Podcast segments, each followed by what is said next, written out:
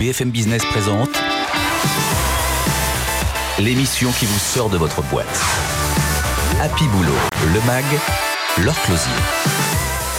Bonjour à tous et bienvenue dans Happy Boulot le Mag. Cette semaine, si vous aimez les princes et les princesses, c'est déjà un argument pour aller travailler chez Disney. Ça tombe bien parce qu'on sera dans un instant avec le vice-président des ressources humaines de Disneyland Paris, c'est Guillaume Dacuna. Et puis on va parler du bureau parisien. Il n'a pas complètement disparu. Il y a même une très forte tension sur les locations. On va en parler avec Ingrid Napi. Elle est titulaire d'une chaire management à l'ESSEC. Et puis on va parler électronisme. 21% de la population française ne sait pas se débrouiller avec un ordinateur. Il y a des solutions, ça sera notre sujet avec le fondateur de Mandarine Academy, Laurent Morer. Happy Boulot, le MAG, c'est parti.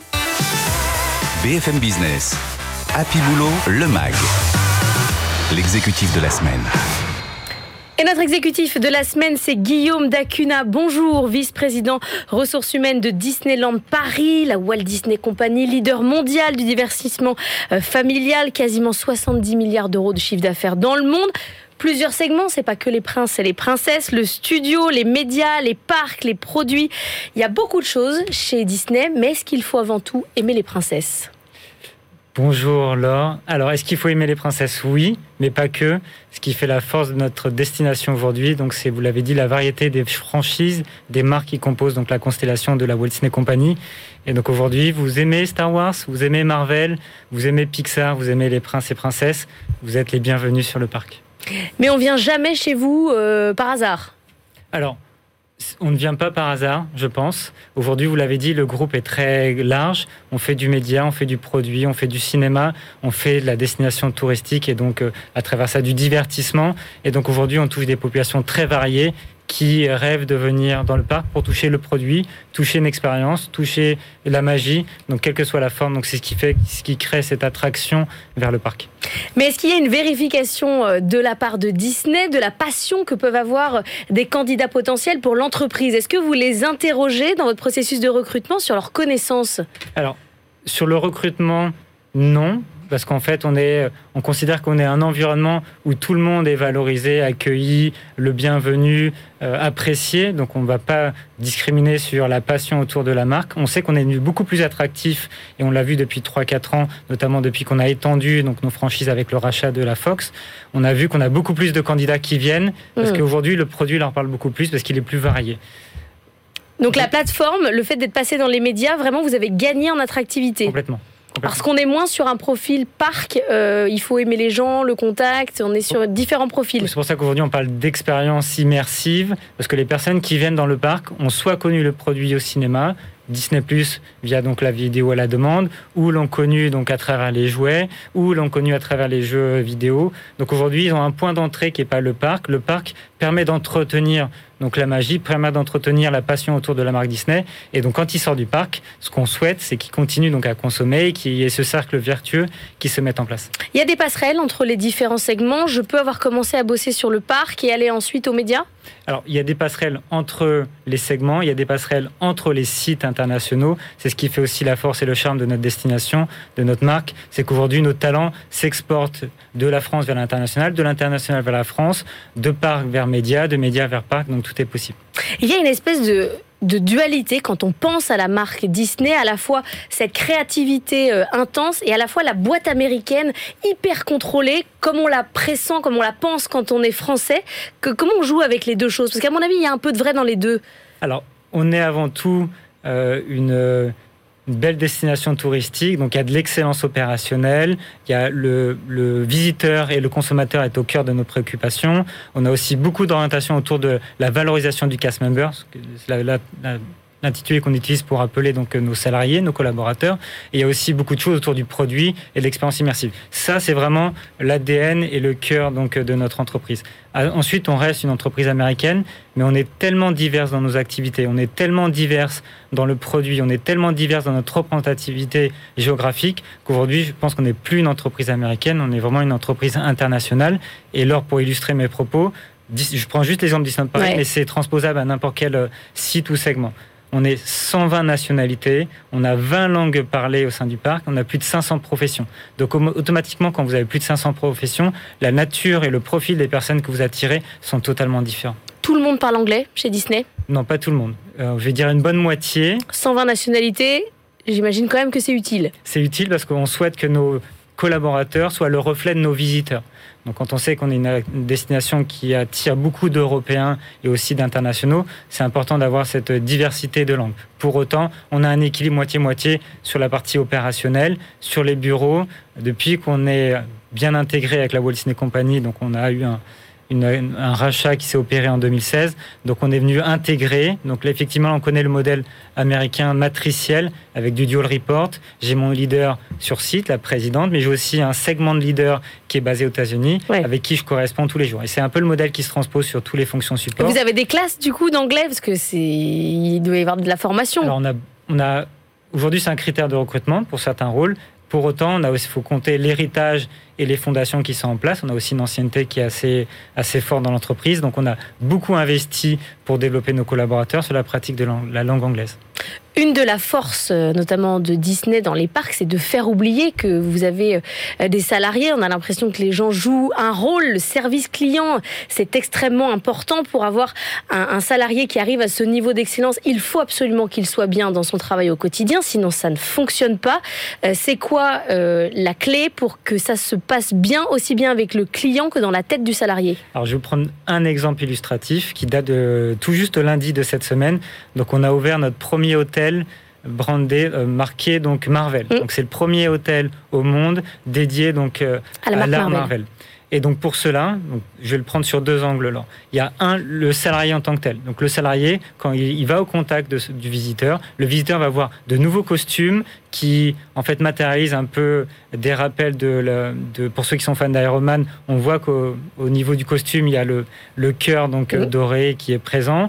Dans le style, on les a donc accompagnés pour que dans la façon de parler, la façon dont ils parlent du produit, ils se soient appropriés la marque Marvel. Et ensuite, on crée tout un environnement autour où le cast member vient donc en fait faire partie d'un environnement. Et en fait, quand on le voit, on a l'impression qu'il fait partie d'une histoire. Mm. Et c'est vraiment un des premiers actes. Et pour ça, on a investi plus de 10 000 heures de formation pour 600 salariés pour les rendre prêts à recevoir les visiteurs. Et inversement, pour les rendre sereins et bien, il n'y a pas que la formation, il y a aussi tout ce qu'on a investi autour donc euh, de la destination. Donc notamment sur les 12 derniers mois, on a beaucoup investi pour informer, communiquer, développer donc, nos collaborateurs pour qu'ils se sentent toujours attachés à l'entreprise et qui aient vraiment cette envie de participer à notre projet. Et en termes de perspective de carrière, parce que c'est ça aujourd'hui la clé pour que les salariés euh, restent. Une fois que j'ai été dans l'univers Marvel, je, je peux bouger, je peux faire autre chose. Alors on a un taux de promotion déjà à un niveau manager, donc euh, team chef d'équipe ou manager, qui est plus de, donc de 50% de, promotion interne. Donc on donne vraiment la chance à nos collaborateurs d'évoluer, on va dire, de manière euh, verticale et ensuite de manière horizontale. On a, horizontale pardon, là, on a un taux de mobilité qui est proche de 15 à 18%. En moyenne France, il y a 4 mm. ou 5 ans, la mobilité en France des grandes entreprises, elle était en 3 à 5 On affiche un peu plus de 15 C'est quoi pour vous euh, un talent quand vous pensez au cadre de demain de Disney?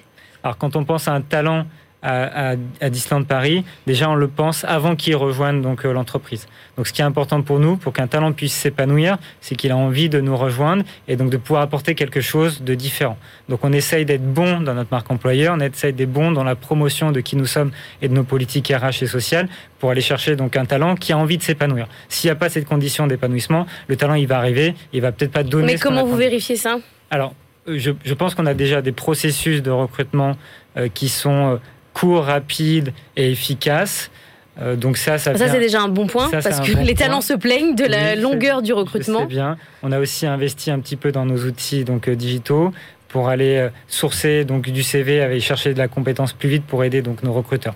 Ensuite, il y a tout un parcours d'intégration. On a un fort une forte capacité d'onboarding, toutes les personnes qui rentrent dans l'entreprise, avant d'aller voir leurs leaders, avant d'aller voir leurs équipes, avant de commencer à travailler, ils passent deux jours en salle avec une promotion entre 20 et 40 personnes de différents métiers, donc on les mélange et ils passent deux jours à comprendre qui nous sommes, comment nous sommes organisés, quel est notre ADN, quelle est la culture d'entreprise, euh, quelle est notre politique autour de la diversité et l'inclusion. Donc il y a vraiment ces deux jours de préparation et ensuite une fois qu'ils sont intégrés dans leur rôle, on vient faire des... Donc vous avez des promotions de, recrutement euh, c'est par mois ou par. Euh, on appelle ça la tradition.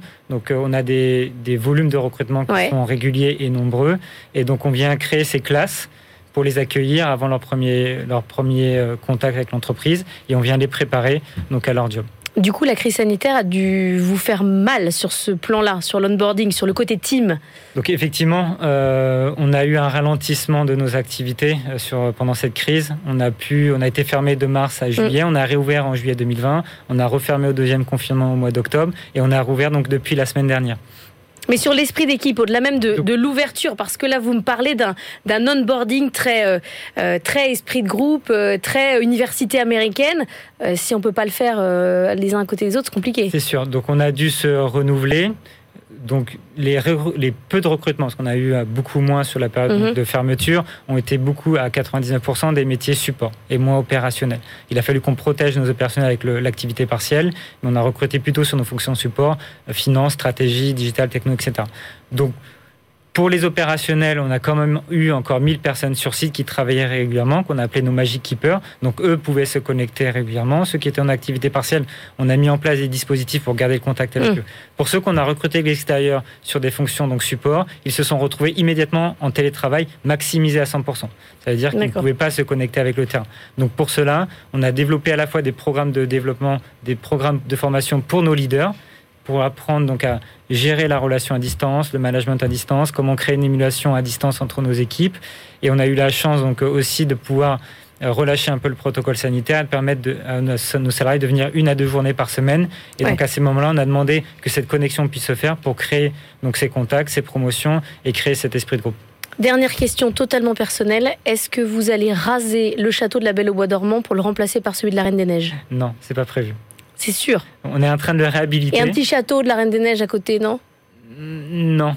Bon, pas très bien. Par contre, là, oui. on a prévu d'étendre les Walt Disney Studios. Ah. Donc on a un beau projet pour l'année prochaine qui est le Avenger Campus, qui est un land, un territoire supplémentaire dédié à Marvel. Et dans notre feuille de route, plus tard, quelques années plus tard, on a pour objectif d'agrandir donc notre territoire avec un land autour de Frozen et peut-être. Ah, la Reine des Neiges va enfin avoir une place, qui lui est due. Merci pour ce message d'espoir vis-à-vis de la communauté. Merci beaucoup Guillaume Dacuna d'avoir été avec nous, vice-président ressources humaines de Disneyland Paris. On va parler du bureau parisien. Apparemment, il n'est pas mort. BFM Business, Happy Boulot, le mag. Better Together. Et on va parler ensemble du bureau parisien, ce sacro-saint bureau parisien auquel beaucoup sont attachés mais que certains voudraient quitter. On est avec Ingrid Napi. Bonjour, vous êtes titulaire de la chaire Workplace Management à l'ESSEC Business School. Il n'est pas mort ce bureau parisien? Non, il n'est pas mort. Euh, la preuve en est, c'est que euh, le taux de vacances est au plus bas en tout cas euh, n'a jamais été euh, parmi les plus bas. Alors quand on parle de Paris, il faut bien faire la distinction. Est-ce qu'on parle du quartier central des affaires où on a toujours une grosse accumulation de bureaux, on a à peu près un parc de 18 millions de mètres carrés de bureaux, des autres quartiers de, Paris, voire de la périphérie, de la première couronne, d'ici les Molinos, Saint-Denis. Non, il n'est pas mort et, la situation est même euh, un peu préoccupante, je dirais. Euh, de tension immobilière. Il y a une véritable tension immobilière qu'on mesure par un indicateur très simple qui est le taux de vacances. Le taux de vacances, c'est le rapport du stock disponible qui est à la, location, on va dire, en, en, vacances, par rapport à un parc. N'oublions pas quand même la première chose, c'est que Paris est d'abord une ville-monde. C'est étrange de le dire, mais c'est ce qu'on appelle vraiment une ville-monde où on va avoir des acteurs sur les marchés qui sont mondiaux, globaux. Les marchés sont locaux, mais les gros investisseurs sont internationaux. Il y en a deux en Europe, c'est Londres et c'est Paris. Paris est en train de bénéficier aussi de l'effet Brexit. Donc, il y a actuellement beaucoup de choses, on entend beaucoup de choses parler, mais Paris est une ville-monde qui attire tous les grands. Les sièges sociaux sont à Paris. Les sièges sociaux sont à Paris. Les sièges sociaux européens, j'imagine. Voilà, mais, et notamment pas que. Euh, il n'y a pas que les sièges sociaux, il y a toutes les activités de service d'emploi tertiaire supérieur qui gravitent autour des sièges sociaux. Les cabinets d'avocats et les cabinets de conseil. Et ils sont généralement en position centrale donc le cœur de Paris, donc ce fameux quartier central des affaires. Mais alors cet effet télétravail euh, où on dit euh, finalement on va être trois jours chez soi, donc on va faire baisser le nombre de mètres carrés euh, dans les, dans les bureaux parisiens, vous dites non eh ben non, parce que alors c'est différent d'occuper les immeubles actuellement ils sont vides parce qu'il n'y a personne, ils sont chez eux, de, de, de rompre un bail et dire on s'en va.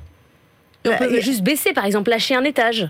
Alors oui, alors on va en effet créer un peu de stock disponible, mais il y a un marché étonnant de sous-location qui n'a jamais été aussi fort. Donc c'est pas un marché opaque parce qu'on peut le mesurer, mais c'est un marché euh, qui se comporte différemment et, y a, et qui fait monter les prix. Donc le marché parisien n'est pas mort. La vacance aujourd'hui tourne autour de 3,1%. Donc ça, c'est un excellent indicateur de croissance économique. Ça veut dire que l'économie française est en train de repartir. Ça ne veut pas dire ça. Ça veut dire qu'en fait, il manque des bureaux dans la capitale. D'accord Donc, on, il manque des bureaux. Il a toujours manqué des bureaux dans la capitale parce que la demande est très centralisée. Parce que cette capitale, c'est une capitale. La région francilienne est la première région économique en Europe. Paris attire les entreprises. Donc, et des petites entreprises comme des grands sièges sociaux. Alors, on a bien vu cet effet euh, de campus à l'extérieur de Paris. Mais il n'y a pas que les campus. Il y a également des, des sièges sociaux de, de grandes marques de luxe. Par exemple, de la mode ou bien d'autres activités qui ont besoin d'être, euh, d'avoir leur vitrine dans Paris. D'ailleurs, il y a des, des sièges. D'ailleurs, tous ceux qui ont des campus à l'extérieur de Paris sont les premiers à louer des bureaux dans les espaces de coworking Exactement. en plein Paris pour leur cadre dirigeant. Parce que justement, il y a un manque, il y a une pénurie de surface de bureaux. Donc, je reviens sur mes 3,1%, mmh. parce qu'on dit également, d'un point de vue économique, qu'il y a un taux de vacances dites naturelles. C'est-à-dire qui permet un ajustement, une stabilité des loyers. Il est de 5% dans Paris nous sommes en deçà des 5%. En région Île-de-France, le taux aujourd'hui de vacances est de 5%. Alors par contre, il peut être de 12% à Saint-Denis, il peut être de 11% à la Défense. Mais dans Paris intramuros, il est très bas. Donc c'est ça qu'il faut prendre en compte. Et donc comme il est bas, ça veut dire qu'il y a plus de demandes que d'offres mmh. d'espace. Donc les loyers montent. Et les loyers montent de manière vraiment alarmante. Ce qui veut dire que si les loyers montent, il va y avoir que les grands, grandes entreprises qui vont pouvoir bien ça, se payer. Donc on va avoir les sièges du luxe et donc les PME vont sortir. C'est bien, exactement, exactement ça. comme les Parisiens sortent, c'est pareil. c'est exactement ça le problème. Si on veut vraiment avoir un tissu économique euh, qui ne soit pas, qui soit hétérogène avec beaucoup d'autres secteurs d'activité. Et d'ailleurs, c'est très intéressant votre remarque parce que la crise de Lehman Brothers en 2008-2009, on se souvient très bien des images choquantes hein, à New York, à Londres, où des employés de banque mmh. euh, partent avec leur petite, euh, leur petite boîte et toutes leurs affaires et les bureaux sont vides. Et le quartier d'affaires de la Défense à l'époque subit également ce choc, mais pas dans les mêmes mesures puisque on a un quartier d'affaires hétérogène. Vous avez Total, vous avez certes ah, il la pas banque. miser sur le même secteur d'activité. Non, il voilà, exactement. Il faut, il faut diversifier son risque. C'est la même chose. Donc, dans Paris, on a besoin d'avoir des petites sociétés comme des grandes sociétés. Pas que des grandes boîtes, je vais citer le luxe, mais ça peut être d'autres. C'est très important pour euh, développer le tissu économique et pour permettre à tous salariés de pouvoir travailler dans la capitale. Et c'est un message que vous passez aux bailleurs ah mais les bailleurs le savent, mais maintenant euh, l'idée c'est qui va être le plus offrant sur les loyers. Et le, justement, vous avez parlé des, des espaces de coworking. Le problème aujourd'hui qu'on vit, qu'on voit, c'est la pénurie également d'espaces locatifs parce que tous les grands pourvoyeurs d'espaces de coworking ont, ont pris le monopole sur la place parisienne. Mmh. Avec les grands espaces. Avec ces grands espaces, parce qu'ils ont offert des loyers plus importants. Donc ils ont pris le monopole des espaces de bureaux libres en offrant des, espaces de coworking, certes essentiels pour les startups, essentiels pour les TPE, pour l'auto-entrepreneuriat. Et c'est une vague qu'on a beaucoup incité lors du boom de l'économie numérique, de la French Tech, etc. Mais aujourd'hui, c'est quand même un peu derrière nous là maintenant. Donc maintenant, on est dans une étape post-Covid. Est-ce vont avoir un taux de vacances plus important? Oui, actuellement, c'est ce qu'on observe, ces espaces de coworking. Mais ça ne fait pas baisser les loyers parce qu'ils sont locataires. Par contre, on a des espaces vides pour les, ceux qui veulent reprendre, les auto-entrepreneurs. Mais comme vous dites, il y en a aussi qui partent de la région. Voilà. Donc il y a un nouvel équilibre, on assiste à un nouvel équilibre, mais non, le bureau n'est pas mort. Et le bureau, il va ressembler à quoi euh, demain? On retourne sur le flex office. On avait pourtant beaucoup, beaucoup ah. critiqué le flex office avant euh, la crise sanitaire. Il revient en force. Il revient en force parce qu'on n'a pas trop le choix. Alors, bien évidemment, il est en train de changer parce que ça va devenir le mot tabou euh, associé à Covid. Donc, le plus vite on peut s'en débarrasser, le mieux c'est. Le flex office, c'est beaucoup moins cher qu'un bureau attitré. Mhm. Donc, si on donne la possibilité aux personnes de dire, bah, tu passes deux, télé, deux jours de télétravail chez toi et quand tu reviens, tu as un bureau attitré, ça va pas le faire économiquement parlant dans l'une des villes les plus chères en Europe. Mm. Donc on est en train d'habiller un peu et on a un nouveau mot maintenant qui est à la mode, c'est comme dans le monde de l'automobile, c'est l'hybride. Mm-hmm. Donc on va travailler en hybride. On ne sait pas encore trop ce que c'est. On sait que c'est un peu plus sympathique que le flex. On sait également que quand on va retourner au bureau, c'est pour avoir des liens, pour retrouver la machine à café, la machine à imprimer. Mais vous vous dites c'est la même chose en fait. Alors c'est un pas peu... avoir par le mot hybride? voilà, c'est un mot un peu plus, un peu plus, euh, oui, parce qu'on le sait, Flex Office, ça fait du conflit social, hein, clairement. Hein, ça fait, euh, voilà. on l'aime pas, on l'aime pas dans la négociation. Dans ah, mais clairement, les chiffres de notre, ça passe on n'a pas cité notre enquête, mais les chiffres de notre enquête le prouvent très clairement. 4% euh, des, des, salariés, des utilisateurs du bureau ne veulent que le Flex Office. Le reste, c'est du bureau attitré, pas forcément individuel. 4%, mais c'est de pire en pire, c'est que personne ne veut Flex Office. Et 73% de ceux qui étaient en Flex Office avant ne veulent pas y retourner. Ah oui. Donc il y a vraiment un vrai rejet du flex office. Donc aujourd'hui on, reparle, on change le mot, voilà.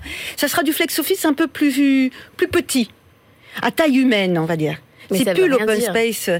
Bah, si, ça veut. En fait, flex office veut dire derrière euh, le fait de ne pas avoir de d'ordinateur. mais comme nous sommes dans une économie flex office à taille humaine, qu'est-ce que ça veut dire? Bah, Ça veut dire qu'en fait, euh, on n'a pas besoin de. Quand on rentre dans un énorme plateau où il faut savoir où se placer, on va avoir des espaces plus petits. Voilà, des plus petits plateaux. Merci beaucoup Ingrid Napi, titulaire de la chaire Workplace Management à l'ESSEC Business School. Vous avez beaucoup de choses à nous dire. Vous reviendrez dans Happy Boulot, le mag. Nous, on va parler BFM Business. Happy Boulot, le MAG. Business Case. Il faut absolument maîtriser les outils informatiques, sinon quelle difficulté dans le travail pour en trouver un, pour l'exercer. C'est compliqué si on ne maîtrise pas l'ensemble des outils. On va en parler avec Laurent Morer. Bonjour, vous êtes le, le PDG de Mandarine Academy. Vous travaillez sur l'électronisme. L'électronisme, c'est le fait de ne pas maîtriser du tout les outils informatiques. En France, 13 millions de personnes sont dans cette situation. 21% des Français sont incapables de communiquer via Internet. Ce chiffre est énorme. Moi, j'avoue qu'il m'a énormément surpris mais vous aussi eh ben ouais, nous aussi, ça nous a extrêmement surpris. On, a vécu une année 2020 assez surprenante et, l'isolement des, collaborateurs a renforcé cette difficulté, surtout le multitude de notre outils. Euh, il y a les, webconférences, mais les outils collaboratifs. Donc il y a eu, les gens se sont retrouvés avec de nouveaux outils sur leur poste de travail et tout seul, et pas le collègue avec la machine à café qui va expliquer, etc. Et donc, on, forme à peu près en, animation en webconférence à peu près 50 000 stagiaires par an. Donc, on fait un, gros volume de, personnes. Et là, je me suis dit, mais tiens, il y a un truc, c'est comment ça se fait que les, gens, ils posent ce type de questions, ils n'arrivent pas, ils s'énervent pendant les formations parce qu'ils ne comprennent pas. Et du coup, je me suis mis à m'intéresser à ce sujet et à aller chercher, en fait, compte, euh, des données c'est pas possible. Et ce ne sont pas que des seniors, on parle de gens qui sont en activité. C'est en fait pour moi l'électronisme, c'était des seniors. Hmm. C'était des gens qui étaient perdus et puis sujet générationnel quoi. complètement. Et en fait compte non, pas du tout. Pas du tout. On retrouve vraiment toute catégorie de, personnes et d'autant plus fort dans les PME. Est-ce que vous avez l'impression que les dirigeants de PME en sont conscients ou ce sont des gens qui vivent euh, cette difficulté un peu cachée, qui essayent de se former par eux-mêmes? Alors, au niveau des PME, il y a eu un enjeu de transformation numérique qui a été assez fort. Je pense que ça a été leur priorité d'avoir mettre en place des outils pour, leur business. et puis pour leurs collaborateurs. Et ce sujet, en fait, compte, on n'a pas pris conscience. Et on a mis en ligne euh, sur notre euh, site, qui est notre site vitrine, le MOOC Office 35, la possibilité d'acheter en ligne. On a construit de l'achat en ligne pour les entreprises, pour les PME, parce que pour nous, c'était euh, un besoin d'entreprise. Et finalement, ce sont que des salariés qui achètent leur euh, avec leurs sous. avec leurs sous. Donc quand même un, montant qui est quand même assez important pour pouvoir se former. C'est-à-dire qu'ils n'arrivent pas à faire passer le message dans leur entreprise qu'ils ont besoin d'être accompagnés qu'ils se retrouvent seuls et que l'entreprise il faut qu'elle comprenne que c'est un outil de productivité parce qu'on fait face à des entreprises qui donnent les outils, qui financent quand même le, passage au numérique, et en fait face à des gens qui ne savent pas s'en servir. Complètement. Ce qui est inutile en fait. Ce qui devient inutile, hein, c'est le paradoxe de Solo, qui, date des années 80. Et en fait, quand on, et là, on a multiplié ce nombre d'outils. Multiplié ce nombre d'outils. Qu'est-ce qui pose le plus problème le plus de problèmes, ça n'a pas été la webconférence, parce que les gens n'ont pas eu le choix. En mm. télétravail, ils ont vite compris. C'est le travail ensemble la notion de collaboratif. Le, document partagé. Le document partagé, mais où je le mets Est-ce qu'il ne va pas y avoir des problèmes de sécurité euh, Cette pièce, est-ce que je dois l'ouvrir avec tout le côté anxiogène euh, et les communications qu'il y a eu sur, les, euh, sur le phishing Donc de, de me retrouver tout seul. Et j'ai personne autour de moi. Je peux pas poser, me tourner la tête en disant mais euh, tiens Pierre, euh, là j'arrive pas, je suis pas sûr, est-ce que tu peux m'expliquer? Mais est-ce que c'est facile de dire je comprends rien? Je je, sais pas où partager ce document quand on a 35, euh, 40 ans, qu'on n'a pas 70 ans et que tout le monde autour de soi a l'air de maîtriser. Ouais, tout à fait. Je, je pense qu'il y a cette notion-là. Comme je disais au départ, le, cette vision que moi j'avais, c'était un problématique de senior bah et, donc les gens ils disent ouais mais bon j'ai 40 ans, euh, mes collègues vont dire euh, tu comprends rien. Donc il n'y a pas de fatalité, vous vous les aidez à, ah, se former et à comprendre les outils modernes. Complètement, il n'y a pas du tout de fatalité. Il faut savoir les accompagner, les accompagner simplement, leur prendre la main pour les, pour les aider. Euh, ça s'organise et surtout il faut avoir tout un travail de prise de conscience au niveau des dirigeants de PME mm. de cet enjeu pour leur entreprise. Parce qu'au niveau des grands groupes, il y a cette notion de conscience. Il y a ce problème qui existe aussi dans les grands groupes, Mm. mais il y a des plans d'accompagnement qui sont très structurés avec des objectifs définis. Donc on, ils le mesurent. En fait, il faut faire comprendre l'intérêt business d'un plan d'accompagnement euh, sur la question de l'électronisme. Tout à fait. Et on a créé un collectif avec euh, d'autres sociétés. Donc nous, on s'occupe de la partie formation qui s'appelle Ma PME numérique, justement pour euh, expliquer la transition numérique aux PME et aux dirigeants avec une approche très concrète et de les amener sur des- une, une réflexion qui va être l'usage et l'importance de l'usage des collaborateurs et c'est de la productivité. Pour certains, c'est un barrage à l'emploi, cet électronisme. Dans l'accès à l'emploi Alors je pense que oui. Euh, c'est pas obligatoirement quelque chose qui est mesuré en entretien. Le fait de savoir utiliser les, les outils. Mais euh, c'est évident que c'est une barrière, pas pour trouver l'emploi, mais dans les périodes d'essai, etc., une personne qui se retrouve en télétravail, on l'a vécu. Hein, nous, Mm. Il y a beaucoup de salariés qui sont arrivés, qui ont été mis tout de suite en télétravail. Euh, heureusement qu'ils ont su se débrouiller. On aurait eu des personnes qui se débrouillait pas. On s'aurait dit, mais tiens, il, Il est nul. il est Alors qu'en fait, si ça se trouve, ça Ah n'a ouais, rien à voir. il peut-être, euh, voilà, il a juste le problème sur les usages. N'hésitez pas à vous former aux outils numériques. Toutes les questions sont bonnes à prendre. Merci beaucoup. Ouais, Laurent. Morer, PDG de Mandarine Academy. C'est la fin d'Happy Boulot, le mag. On se retrouve la semaine prochaine sur BFM Business. Je vous souhaite un excellent week-end. BFM Business, Happy Boulot, le MAG. L'émission qui vous sort de votre boîte. Certains, c'est un